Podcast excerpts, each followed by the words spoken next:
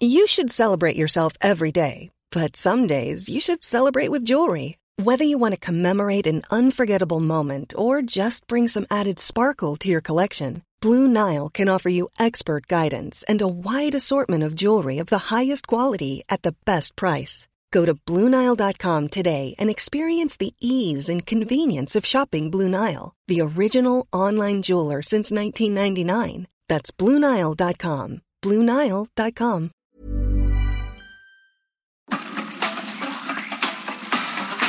Nada más por convivir. Política, cultura y ocio. Con Juan Ignacio Zavala y Julio Patán. Aquí iniciamos.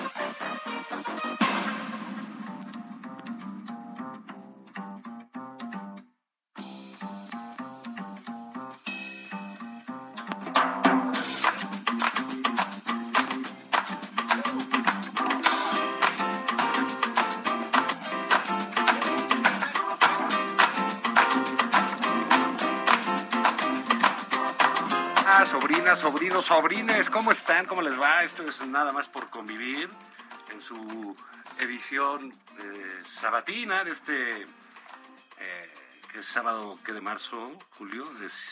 Estamos a sábado 5 de marzo, día de la escándala. Día de la escándala de nuestro fiscal general de la República. Qué bonito lenguaje jurídico maneja, ¿verdad? Sí, como que es elevado. Creo que es purista, ¿no? Sí. De estos abogados de vieja guardia, ¿no? Sí, de postín. Sí. Y sobre todo, pues, tiene una imagen muy nítida del Poder Judicial, ¿no? Mucho. De la Corte y del respeto al Poder Judicial. Sí, y de cómo no beneficiarte de un... No, muy bien. Sí, aparte se ve que es un hombre que quiere mucho... A los que están alrededor de él, ¿no? Ah, sí, eso es como el presidente, sí. Del cual es autónomo, lo vayan a pensar, ¿eh? No vayan a pensar. Oh.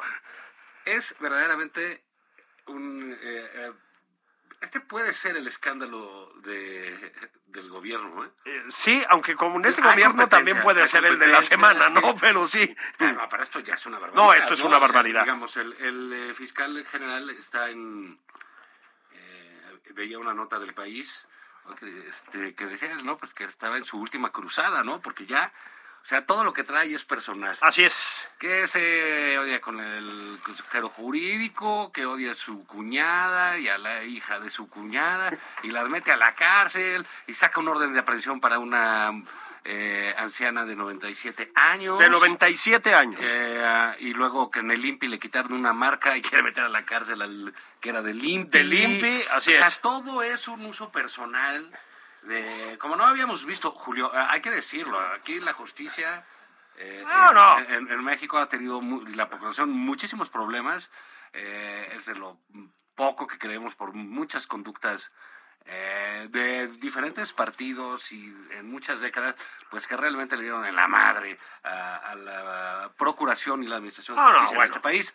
Pero, digo, bueno, si me permites, pues tuvimos no se llamaban fiscales, se llamaban procuradores entonces, sí. Un procurador que puso a resolver un crimen de Estado a una vidente, es decir... Ahora, no, ahí estaba yo.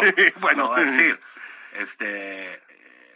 en fin, no lo voy a defender, pero es parte de toda esta distorsión. Este circo rarísimo, ¿no? Que hay. Incluso venía pensando, oye, pues ya tuvimos hasta un general de procurador. Sí, como no. Ya también pasamos por ahí. Sí, civiles, militares, sí. Siempre es un desastre, ¿no? Pero la cosa personal yo no la recuerdo, sí. No por lo menos tan balcona, ¿no? Tan descarada, mano. Y bueno, pues tú oyes las grabaciones de Gertz Manero ayer con su subordinado, y dices, bueno, pues sí, el tipo sí le dedica tiempo... A mantener en la cárcel a su cuñada. Hombre. Su excuñada, ¿no? Es una obsesión. Sí, el fiscal está dedicado a eso y luego a Julio César, que lo odia, y luego a los otros, y está viendo, a ver, si un día lo dijimos en este programa y creo que le dimos a la figura correcta, Julio, siempre con esa agudeza. Esta depuración en el lenguaje. Si tú le quitaste a Gertz Manero una torta en el recreo cuando ibas en primaria, huye del pinche país. Del país. O sea, te va a meter a la cárcel. Sí, y no vayas a ir uno de la hermandad bolivariana porque te mandan de regreso, ¿eh? Así es. O sea, entonces, es de veras un escándalo gigantesco, no sé qué va a pasar. A propósito, No olvides también las trifulcas con Santiago Nieto en su momento. Bueno, aparte de los que aquí pues todos los opositores de Andrés Manuel, todos con las manos así, la cárcel y que las consultas y el fiscal correteando a sus compañeros de trabajo. ¡De chamba! Haces de pinche risa loca. No, si no fuera tan espantoso, ¿no? Significa una tragedia. A ver, Julio, no hay fiscal en este país. No. Hay un hombre delirante en la fiscalía. Con enorme poder y que está usando la fiscalía para cosas personales. Esto no sé qué va a pasar. Yo, no, digamos, la corte decide sobre este caso precisamente que son las grabaciones. Sí. Decide el jueves, por lo que podemos ver de la grabación. Les ha de haber caído súper bien, ¿no? Sí, ¿no? Pues en la corte el proyecto va en contra de Gertz. Eso es lo que él dice, pues. Entonces estamos viendo ahí una zona de justicia para esta familia, la verdad. Así claro, sí. Y también hay el martes una audiencia con los abogados de Collado, ¿no? Ajá. Esto. O sea, pura cosa en la lumbre que tiene este señor, ¿no? Sí, es una locura. Entonces, mano. Ya quítenlo. Ya, parece al Senado, es un llamado para el Senado. Además, digamos, por esa vía se descarrilan los gobiernos, Julio. Es correcto. Y de por sí que anda medio boca. Sí, bueno, sí.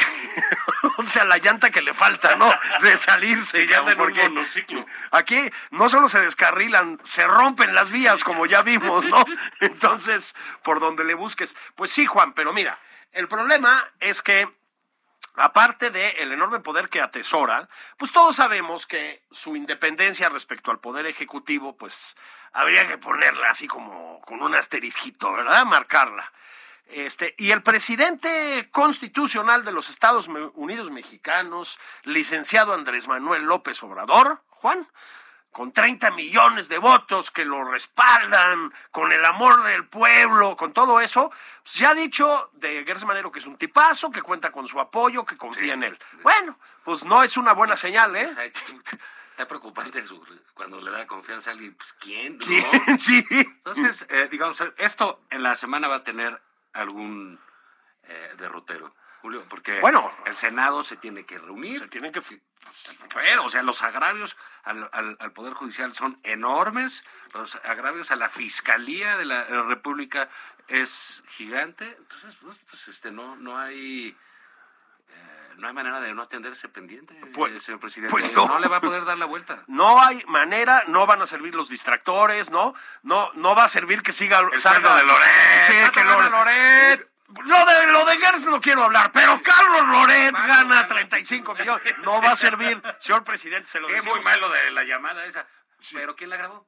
Eso. La grabó Loret, seguramente. Están Felipe Calderón y Loret. Ahí grabando.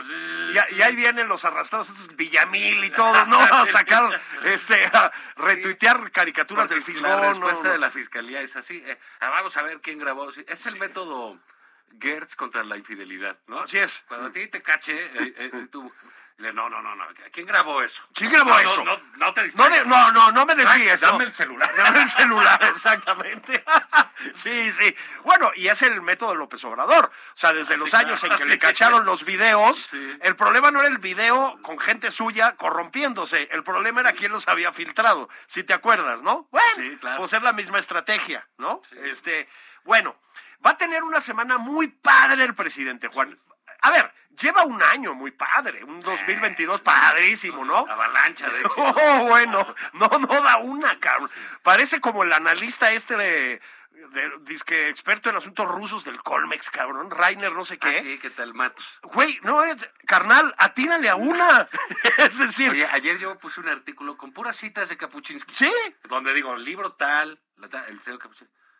Y pone, qué barbaridad, cuántas estupideces. Sí, ay, mira, qué tragedia, qué dolor. Digo, qué güey, que ya se murió están asesinando ucranianos, mano, enfócate.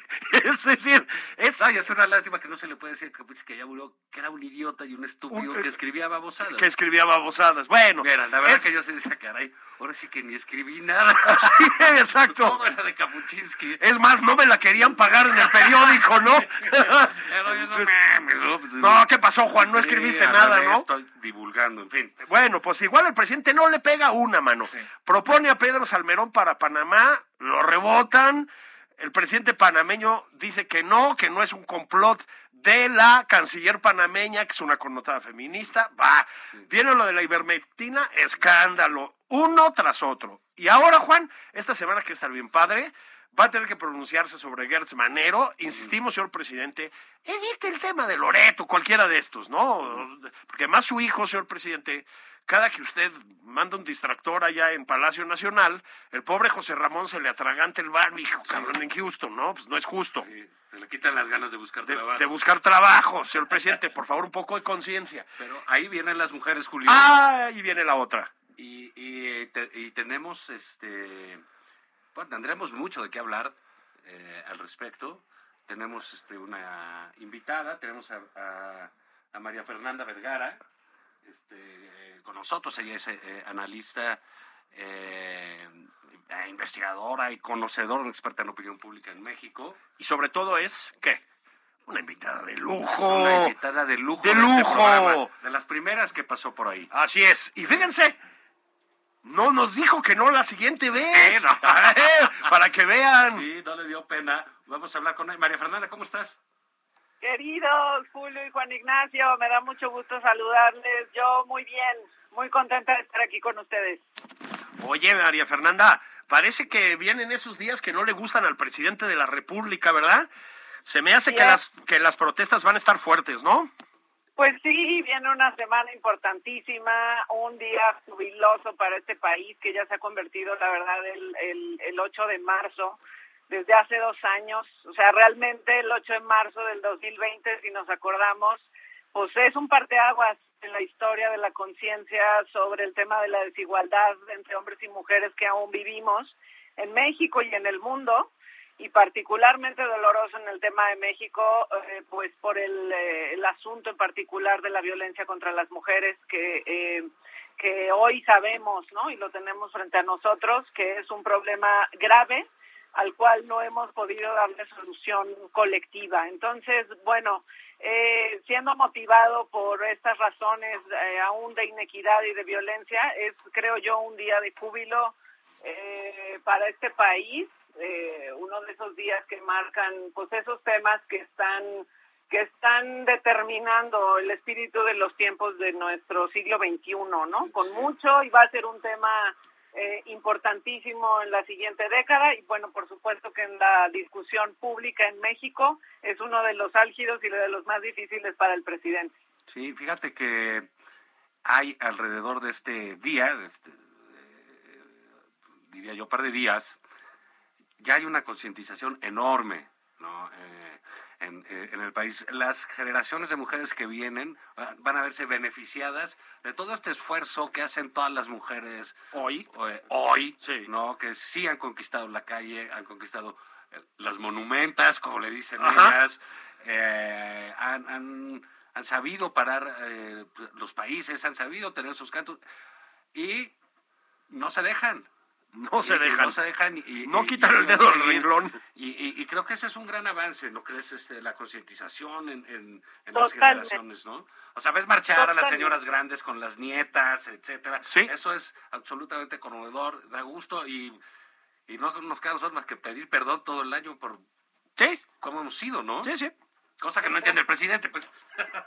Sí, efectivamente en el 2020 ese parteaguas sí generó que este tema dejara de ser un tema en alguna parte de la academia o en los activismos que por supuesto llevan ocurriendo desde hace muchísimos años, y se convirtió ya en un tema de sobremesa en la casa de todos los niveles socioeconómicos, de todos los niveles escolares, de todo.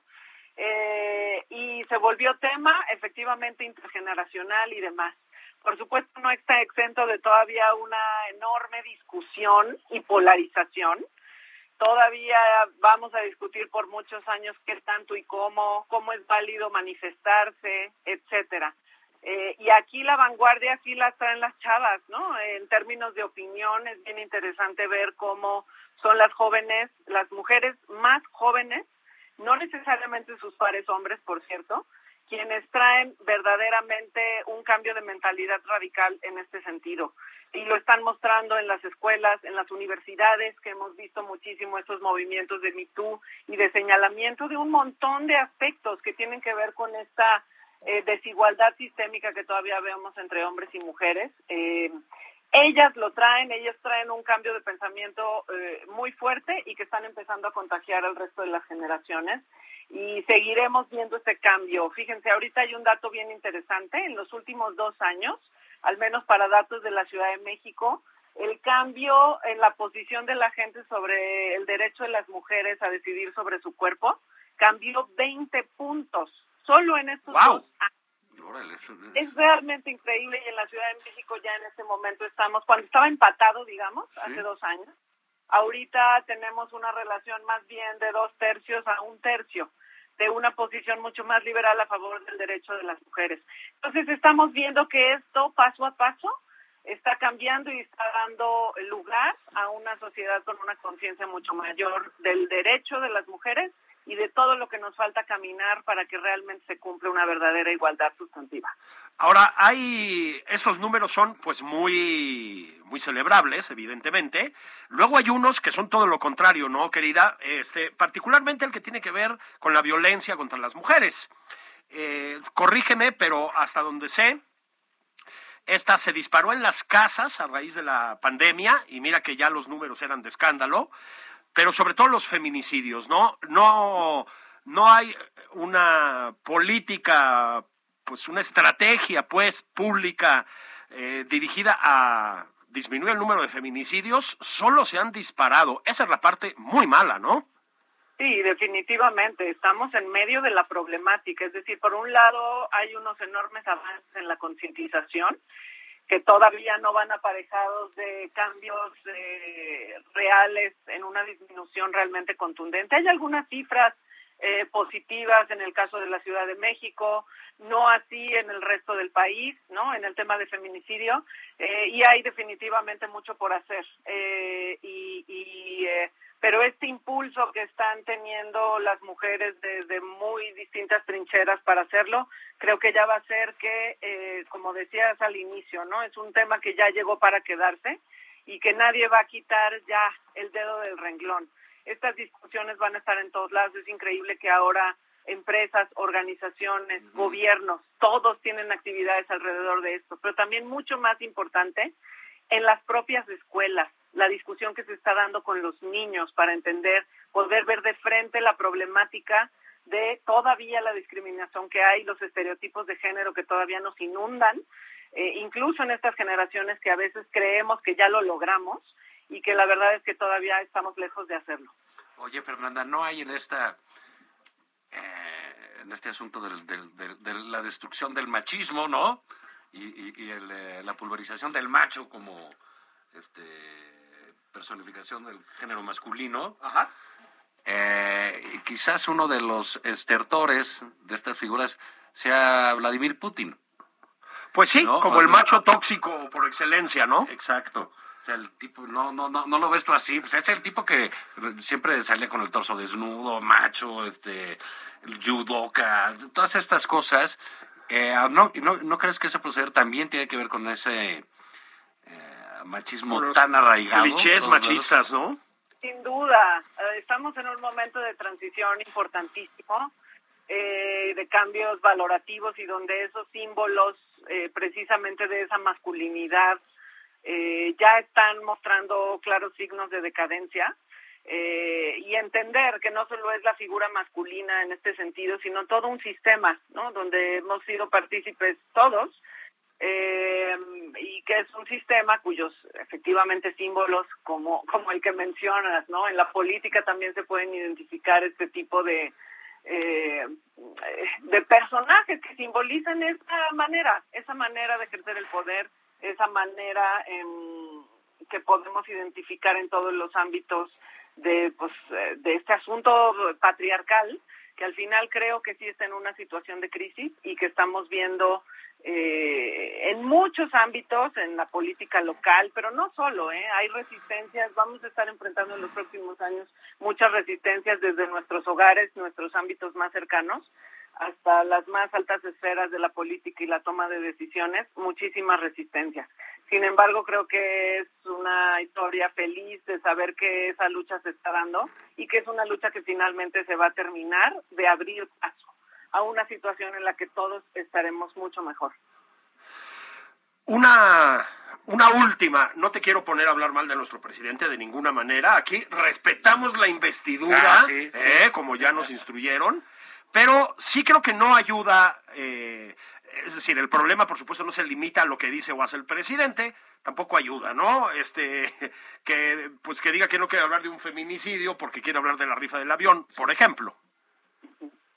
Sí, lo que estamos viendo también en la política local sobre estos temas, pues es la invisibilización total de esto como un fenómeno en su parte problemática y también por el lado de las reivindicaciones y la propia lucha que están dando muchísimas mujeres y no pocos hombres, precisamente para que estas cosas cambien. Y por un lado está este asunto de invisibilizar, de juzgar a la propia causa como probablemente manipulada por otro tipo de intereses, etcétera, que en el fondo es decir, esta causa en el fondo no es legítima, ¿no?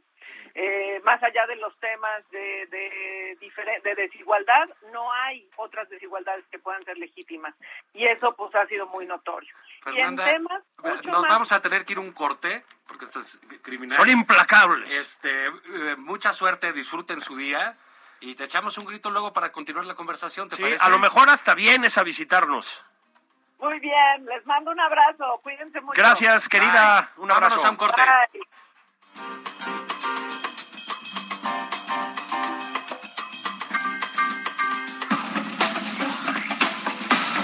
Esto es Nada Más por Convivir.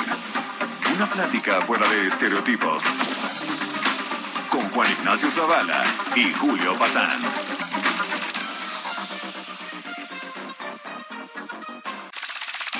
Estamos de regreso en Nada Más por Convivir.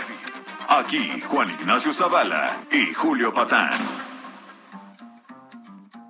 Bueno, pues estamos de regreso. Bendiciones. ¿Cómo están las y los sobris, consens de los tíos Zavala y Patán? Aquí estábamos platicando, Juan, en la primera parte primero de los audiedillos, ¿verdad?, que se corraron por ahí de nuestro egregio fiscal Gertz Manero, el rey del Sistema Nacional de Investigadores, ¿no? Sí. Y luego... Sí. ¿Te acuerdas? Es como ¿te acuerdas de esa revista Mad? Sí. Que tenía espía contra espía. Espía contra espía, exactamente. ¿Quién grabó? Pues se supone que ustedes graban, cabrón. Sí, yo ¿qué quiere que le diga, no? Que los dos son igualitos, ¿no? Los espíritas, güey, sí. Y luego estábamos hablando, pues, de que se le viene a nuestro presidente, digo, no solo a nuestro presidente, pero pues se le viene otro día de esos que odia, que es el 8M, nos platicaba nuestra señora Fernanda Vergara que pues sí, cabrón, o sea, llevamos 2 años desde 2020 que nomás no hayan cómo desactivar, hombre, no es que nosotros queramos eso, ni al contrario, cómo saludar, ¿no?, el movimiento, no, o sea, no pueden, están peleados con eso, ¿no? Están peleados, el presidente, en mi opinión, simplemente no entiende de lo que se trata esto. Sí, yo sí creo que pues es un hombre de una, no sé si una real misoginia, pero sin duda de un machismo muy, muy arraigado. Sí, muy, de una generación, sí, pasada, ¿no? Sí, que no entiende, que él piensa que si le habla educadamente a las mujeres de qué se están quejando, ya sabes. Muy rancio, soy un, ¿no?, caballero, sí, ¿no? A mí me caen muy bien, hacen muy buenas tortas. Muy buenas, sí, cuidan a los viejitos. There's never been a faster or easier way to start your weight loss journey than with PlushCare. PlushCare accepts most insurance plans and gives you online access to board-certified physicians who can prescribe FDA-approved weight loss medications like Wegovy and Zepbound for those who qualify. Take charge of your health and speak with a board-certified physician about a weight loss plan that's right for you. Get started today at PlushCare.com/weight loss. That's PlushCare.com/weight loss. PlushCare.com/weight loss. Las casas y... No, bueno, pues no entiende nada, Juan. Entonces no entiende Tampoco entiende lo que significa un feminicidio, además. Es decir, por algo existe la figura del feminicidio, ¿no? El asesinato de una mujer por el hecho mismo de ser mujer, por decirlo de una manera muy tosca, ¿no? No lo entiende, piensa que su, vamos a llamar la estrategia de seguridad pública, incluye los feminicidios, aunque así fuera, su estrategia es un desastre, es decir, los números, pues son, las muertes son de récord, pero no entiende nada. Y pues ha optado ya de plano por vallar Palacio Nacional de una manera, pues, la verdad, muy fuerte visualmente, Juan. Uh-huh. O sea, es violento ver ese dispositivo de seguridad ahí. Y es año con año. ¿Y sabe qué, señor presidente? El que viene y el que le sigue, lo mismo. Como no se ponga usted en plan Putin, y no queremos dar ideas aquí, uh-huh, lo mismo. Y luego hablamos un poquito, pues, de Putin como la encarnación de la masculinidad, del machín tóxico en la política. Fíjate que decía Fernanda que eso va de salida. Qué bueno que a ti y a mí nadie nos va a pedir que salgamos con torso desnudo, güey. O sea, a propósito, señor presidente, también evítelo, no hay ninguna necesidad. Respete la investidura, no deje la guayabera donde está. No lo vamos a hacer nada más por convivir. No. Oye, pero sí hay, digamos, en el asunto de Gertz, traer una carga de misoginia de este individuo, de este personaje tan funesto de la justicia mexicana. ¿Cómo se expresa? Uno, persigue de manera extenuante a un par de, ya lo hemos dicho, una señora de 67 años la tiene metida en la cárcel y de manera bien dudosa sacó una orden de aprehensión contra quien fue su cuñada, una mujer de 97 años, es un récord para la persona más longeva que tiene una orden de aprehensión. Así es. Entonces, creo que sí va a trastocar todo lo que está sucediendo aquí con la Corte, etcétera. Va a trastocar, aparte del proyecto del presidente López Obrador, por vía Gertz Manero. Exactamente. Yo creo que va a ser otro golpazo, ¿no? Y es el segundo, Juan, tremendo en muy poco tiempo contra el presidente, ¿no? Sí. Autoinducidos, no estoy diciendo, o sea, no lo estoy poniendo en plan de víctima. El primero es el de su hijo José Ramón, con todo lo que lo rodeó. El bodoque del bienestar. El bodoque del bienestar, efectivamente. Y el segundo, pues, es el fiscal del bienestar, ¿no? Sí. Pues atiende directamente uno y otro, Juan, al problema de la supuesta lucha contra la corrupción de esta administración. Sí. Esto va a poner a prueba al presidente feamente, ¿eh? Sí, no, porque aquí ya estamos viendo cosas feas, difíciles, y bueno, pues el presidente igual está con un chascarrillo, ¿no? Porque él siempre está de un humor chispeante, ¿no? Cascabelero, sus mañaneras ahí de Giorgio. Literal, le llegó la alegría del hogar. Gara. Y veamos qué dijo en esta semana. Ahora que está lo de la invasión de Rusia a Ucrania, y hay debates, y hay quienes están tuiteando en contra de la invasión, cada 5 minutos, ¿no? Periodistas en contra, permanente. Y hay quienes piensan, amigos, pues que son agentes, como se decía antes, es de la CIA, pues informante. No, porque un agente, pues se cuida, ¿no? Actúa con prudencia, como uno que había en mi pueblo que le decían, ¿y tú eres de la secreta? Y contestaba, no te digo porque entonces ya no voy a ser de la secreta. Pero no es que sean agentes, son conservadores, dogmáticos. Y entonces, sin que les pidan, son oficiosos. Y así hay muchísimos. ¿Qué onda? ¿Qué pasó? El presidente. Un día habría que hacer una antología, mamá. Sí, antología. Se los prometemos. Vamos a hacer una antología del chiste aquí tabasqueño. Así es. ¿No? Sí, chiste mañanero. La picardía tabasqueña. Sí. Andrés Manuel en su jugo. Chistes y chascarrillos mañaneros. Hijo, mano. Un bestseller así, ¿no? Eres de la secreta, los agentes de la CIA, o sea, sí viven en otro planeta. En otro planeta, mano. Eso es un hecho, porque no puede estar sacando esas cosas. Y luego se enoja. Te digo, se la vive en el Twitter.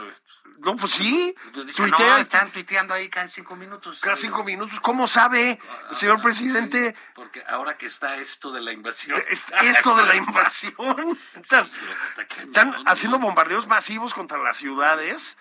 Y dice, esto de la invasión, y luego acusa de conservadores a los que critican a Putin. Es decir, sí, o sea, están tuiteando en contra aquí, ¿qué le molesta? Sí, pues sí. Póngase a trabajar. No, pero además se supone, ya hablaremos mañana con más detalle de esto, Juan, pero se supone que México condenó la invasión de Ucrania. Sí. No, esto es un disparate total. ¿Y tú cómo viste esto, como dijera, esto del fusilamiento en San José de Gracia? Esto del fusilamiento en San José de Gracia. Bueno, ahí tienes otra, ¿no? No hace falta decir que el problema del crimen organizado y la violencia particularmente derivada del crimen organizado en este país lleva mucho tiempo. No se ha logrado desarrollar una estrategia que la contrarreste suficientemente, la violencia del crimen organizado, de ninguna manera en los últimos varios sexenios, no. Juan, ametrallaron a personas a plena luz del día contra una pared en San José de Gracia, Michoacán, y limpiaron de evidencia sin ningún tipo de problema. Bueno, y el presidente otra vez, pues, plantea las cosas en términos de, ¿lo están usando para desacreditarme? Señor presidente, no están funcionando los abrazos. No, y algunas cosas en la cabeza, man, porque no es posible que hay un... asunto en el cual se tiene que tener una definición, como es esto de la invasión. Esto de la invasión, de Rusia a Ucrania, y él se acaba sintiendo víctima. Se acaba sintiendo de la invasión. Bueno, aquí hay gente que fue fusilada, masacrada en San José de Gracia, y la víctima es él. Es él. Él, porque me están atacando, lo usan para atacar. No, señor, se murieron, los así mataron, es. Los asesinaron en la calle. A ráfagas de ametralladora a plena luz del día. Literal, San José de Gracia ahora sí es pueblo en vilo. Ahora sí es pueblo en vilo. San José de Gracia es el escenario del gran trabajo del maestro Luis González y González, que era de por allá, ¿verdad? Realmente extraordinario historiador. Y ahora pues es el escenario de lo más grotesco del México contemporáneo, Juan. Sí, ese es el problema. Sí. Fue una brutalidad lo que vimos todos en videos, Juan. Pero el presidente, y sí lo tengo que decir con toda claridad, lo dije por escrito y lo voy a decir aquí, no solo se hace la víctima, se ríe de las matanzas, Juan. Van por lo menos 3 veces que pega carcajadas después de que hay una masacre. Yo lo recuerdo hace unos meses con una portada, me parece que era del Reforma, ¿no? Diciendo, ¡ja, ja! Ahí tienen las masacres, y carcajada como si fuera falso, ¿no? Uh-huh. Se rió con lo de Ucrania y esto, hizo el chistorete del servicio secreto, de la policía secreta.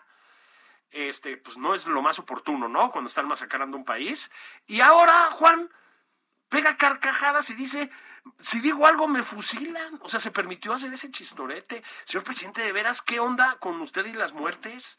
O sea, yo entiendo el humor negro, pero no es lo que le toca a un presidente, ¿no? Sí, no es lo suyo. Es verdaderamente lamentable cómo aborda estos casos trágicos, ¿no? Terribles, desoladores, ¿no? Y no le estamos diciendo usted los mató, pero le estamos diciendo el Estado está ausente ahí. Está, exactamente. ¿No? Y hay una definición de usted, de política pública, que ha permitido que esto suceda de esta manera en un pueblo donde no sucedía eso, y donde ahora nos damos cuenta que es un pueblo completamente dominado por el crimen organizado. Exactamente. Y sobre todo, Juan, en Michoacán. No lo digo porque sea el único estado que está en una situación parecida, ya quisiéramos que fuera el único. Hay muchos estados que la violencia del crimen organizado está desatada, es decir, Sonora, gracias al señor Durazo, qué bien, ¿verdad? No, exitazo. Exitazo del gober Durazo. ¿No era el que estaba encargado de la seguridad pública? Sí, ándale. Ese. ¿Seguridad nacional? Sí, entonces ahora llegó a Sonora ya. Y bueno, noche desbordó el crimen. Se desbordó el crimen organizado. Qué paradoja. ¿Qué no podía saberse? Estaremos vigilantes, ¿verdad, mis chairos? Sí, huyeron todos los narcos de Sonora. Bueno, luego, pues Guanajuato, que hace ya mucho que acarrea este problema. Tamaulipas, que es crónico, es endémico. Zacatecas. Zacatecas, que efectivamente, que es un polvorín. Pero mira, Michoacán, Juan, pues es el estado donde sabemos que el crimen organizado definió las elecciones en demasiados casos de manera... Tiene zonas, no todo el estado, pero sí zonas que se han dedicado al narco históricamente. Históricamente. No, ahí la zona caliente, etcétera. Todo eso. Es el problema con lo de San José de Gracia, está del otro lado. Está del otro lado, exactamente. No solo eso, Juan, es el estado donde... del que se disparó el precio del limón y del aguacate porque tenían extorsionados a los productores. Es un estado que vive de eso en gran medida. Tuvimos el escándalo con los norteamericanos justamente por el tema del aguacate. Se pusieron a amenazar a los inspectores que estaban mandando a Estados Unidos. O sea, señor presidente, Michoacán está hecho un desastre. No se vale. Y Zacatecas. Bueno, y luego Zacatecas. No, entonces no se vale ponerse en el centro de la historia como víctima, y mucho menos se vale hacer chistes. Sí, no, ¿cuándo dejará esa? De verdad, no hay conflicto o problema donde él no sea donde él no sea la víctima, ¿no? En esto, hablando de eso, Julio, pues hay una muerte trágica fue un personaje político muy interesante que hizo política de una manera distinta. Es el Mijis. El gran Mijis. Fíjate que yo escribí alguna vez una columna sobre el Mijis porque a mí me gustaba mucho el personaje, la verdad. No está bonito decir el personaje, me gustaba mucho esa persona, esa figura política, ¿no? Yo no lo conocí, o sea, no lo conocí personalmente ni nada. Mira, en un mundo tomado por populistas, Juan, en el que se impone tanto este discurso de los outsiders que vienen a hacer otro tipo de política y acabamos en desastres como el de Bolsonaro, etcétera, etcétera, etcétera. Fíjate que el Mijis sí fue un outsider que llegó a hacer política de otra manera, ¿no? Outsider en el mejor sentido, ¿no? O sea, no es un hombre que se hubiera formado en la política de toda la vida en México. No apostó a hacer una trayectoria en la política desde sus primeros días, ni mucho menos. Fue un activista, además un hombre pues de unos orígenes muy pobres, ¿no? De un contexto de violencia muy grave. No, fue un pandillero. Un pandillero, ¿no? Parte de una banda. Cambió completamente su historia, la pudo cambiar para bien y convertirse, pues eso, ¿no? En un activista y luego en un político, pues al que la verdad... Que yo recuerde, no le conocimos ninguna chuequez ni ninguna nefastez. Al contrario, era todo un tipo muy entregado, etcétera. Sí. Y pues murió. Fue difícil encontrar su cuerpo en una carretera, se tardaron meses. En fin, ojalá haya la investigación respectiva, porque no podemos esperar una gran cosa, por ejemplo, de la fiscalía, porque están correteando gente mayor, ¿no? Sí, tienen otras prioridades, ¿no? Tienen otras prioridades. Y el presidente, pues... las sugerencias del presidente, fíjate, son a veces hasta conmovedoras. Que dices, no, este pobrecito. Por momentos, sí. Dice, no, que el Cártel Nueva Generación Jalisco Nueva, que se cambien el nombre. Porque le están haciendo un daño al Estado. Sí. ¿Qué está pasando? ¿A quién le está diciendo eso? O sea, Lo que yo, en serio, lo que yo me pregunto es, ¿a quién le está hablando realmente el presidente cuando dice esas cosas? O sea, ¿qué se puede Cártel Águilas del América? ¿O cómo le hace? Pues, sí, no, o sea, chin, pum, pan. O como decía, ¿no? El Cártel del Bienestar, ¿no? El Cártel del Bienestar. Que ese sí existe, ¿no? Sí, y el de Sinaloa, pues ¿cómo le van a poner? Sí, ¿no? En fin, es... A ver, Juan, otra vez, en un contexto, lo hemos comentado aquí mucho, de sucesivos traspiés del presidente a propósito. Su popularidad, esa que todos te decían, ¿cómo ven, hijos, no? ¿Cómo ven la popularidad? 966%, ¿no? Sí. Ya sabes, ¿no? Astillero y el Fisgón que se les llenaba la boca, ¿no? Se me erizaban de alegría los carnales, ¿no? Ackerman y toda esta gentuza. Pues se está cayendo en picada, mi Juan. 10, 12, 15 puntos en el último mes y medio, 2 meses, según las encuestas que veas. Como hemos platicado tú y yo aquí, la popularidad en realidad está sobrevalorada. Yo sí creo que se le sobrevalora para bien y para mal, digamos, ¿no? O sea, a mí me parece que no es tan relevante, pero deja que se lo sea o no. Está en caída la popularidad del presidente y está, pues, en una crisis profunda la administración obradorista, Juan. O sea, es un desastre en todos los ámbitos. En todos los ámbitos. Y además notas mucho descontrol ya. Mira, y digamos, aún así, aunque sea popular y tiene la popularidad de Fox, de Calderón, de ¿sí? Silvio, en estos momentos. No de Peña, porque Peña sí, ya no, para esas alturas había caído mucho. Había ganado, sí. Sí. Es enorme talento. Nuestro príncipe. ¿Dónde estará, Ay, el príncipe Peña. Yo me lo imagino, yo que le deseo todo el bien del mundo, yo lo imagino ahorita disfrazado, ya ves que es el maestro del disfraz, sí, ¿no? Sí, sí. Es mi presi. Sí. Yo me lo imagino ahorita así como otra vez como de Hillbilly, así. Sí. ¿No? En un restaurante pues, chido, acá, ¿no? Acá. Chido. O infiltrado en Atlacomulco, ¿será? Sí, bueno.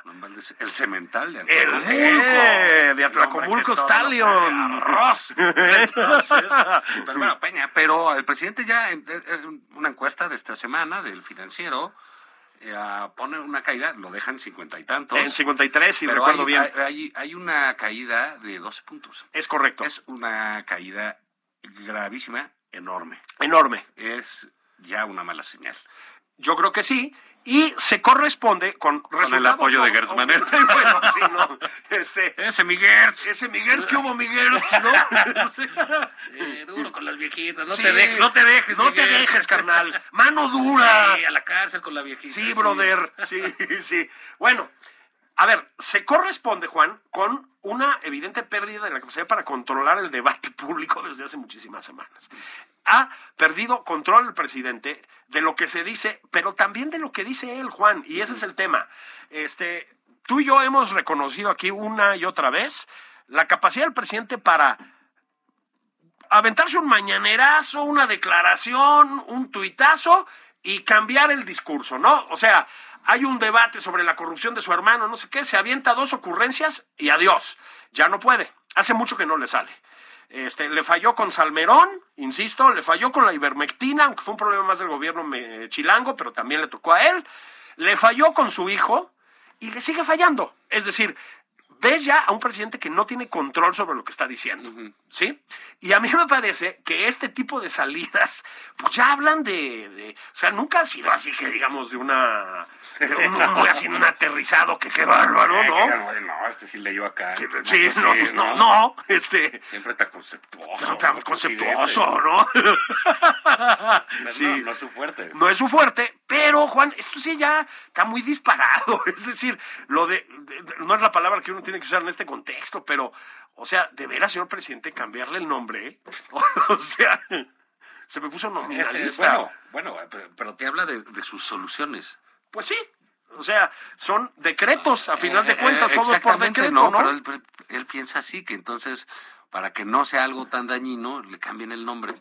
Exacto, entonces. Por eso los abrazos no balazos, se le hace un gran refrán, y que ese refrán es una política pública y con eso basta, y con eso van a entender los del narco que les está tirando buena onda y que entonces ya no van a echar plomo. Sí, parece que no está funcionando muy bien, ¿verdad?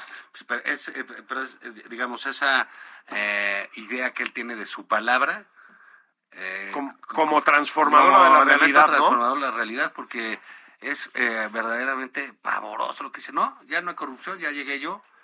Sí, se acabó, y dices, bueno, pero si está su hermano, señor presidente, agarrando dinero. A la casa de tu hijo, carnal, ¿no? O sea, no te estamos diciendo corrupto a ti. Así ¿no? es. Entonces está verdaderamente pues desatado, ¿no? Porque dice, no, iba a estar esto, iba a hacerlo. Y claro, ahorita ya tenemos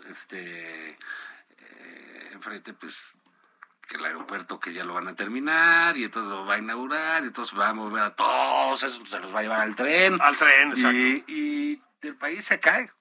Bueno, el aeropuerto que están a punto de inaugurar, que costó una fortuna, porque es un montón de dinero, los aeropuertos siempre cuestan una fortuna, aunque parezcan centrales camioneras, y que va a tener, ¿qué? 8 vuelos o algo así, ¿no?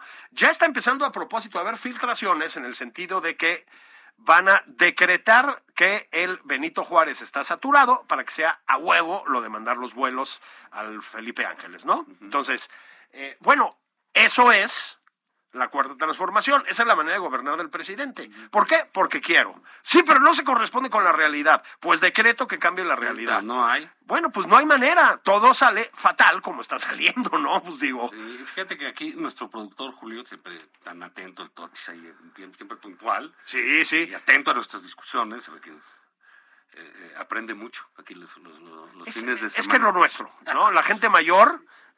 Atendiendo nuestra plática con Peña, nos manda un tuit del PRI, que hizo el PRI nacional, que dice, es una campaña que ya cumple 93 años el PRI, próximamente, dice 93 datos que no sabías del PRI.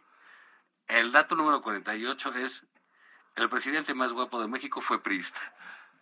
Oye, pues yo estoy de acuerdo. El perfil de... Yo estoy de acuerdo. ¿Crees? Ay, yo vi el copetón de mi príncipe Peña. Peña. Uy. Galán de galanes. O sea, lo que pasa es que el PRI reconoce sus valores y sus talentos, su gente. Sí. Digo, no alcanza los niveles de sensualidad de nuestro presidente, porque ahí del Mussolini de Tepetitán, ¿no? De Don Benito de Macuspana. No, eso es otra cosa, ¿no? O sea, esa mirada fulminante, sí, ¿no? Pero mi príncipe Peña era azote. Una cosa muy seria. El azote mexiquense. Escondan a sus mujeres, ¿no? Bárbaro. Sí, es un dato muy relevante del PRI. Me dijiste que era el lugar 40 y tantos, además, ¿no? Sí, de los 93 que están destacando. Y si el PAN fuera a hacer lo propio, ¿quién sería así como el gran rostro panista? ¿El más guapo? Sí. ¿Calderón, dices? Mi presidente Calderón. No, pero sí que tuviera su pegue. Que recuerda. Bueno, Diego Fernández tenía mucho pegue. Bueno, sí. Era un tipo... El jefe Diego. Pues Fox, en su tiempo, como era un hombrón, así, grandote. Sí, fíjate que estuve yo un tiempo allí en Acción Nacional y digo, no me estoy proponiendo, ¿no? Yo digo que se pronuncie. Aquí el señor Zavala tiene demasiado pudor para hacer un llamado a este tipo, pero lo hago yo. No, pronúnciense en Twitter. Julio, como cosa tuya. Oye, se nos está acabando el tiempo. Mañana nos vamos a echar una conversación sobre Rusia, otra vez, y malditos conservadores más, así que no se pongan a tuitear como dice el presidente. Váyanse ahorita por lo que quieran, su cerveza, sus vodka no, ahorita no se puede, y pues péguenle, chaparritas y chaparritos. Nos vemos mañana, mijos. Esto fue Nada Más por Convivir. Saludos a Gertz.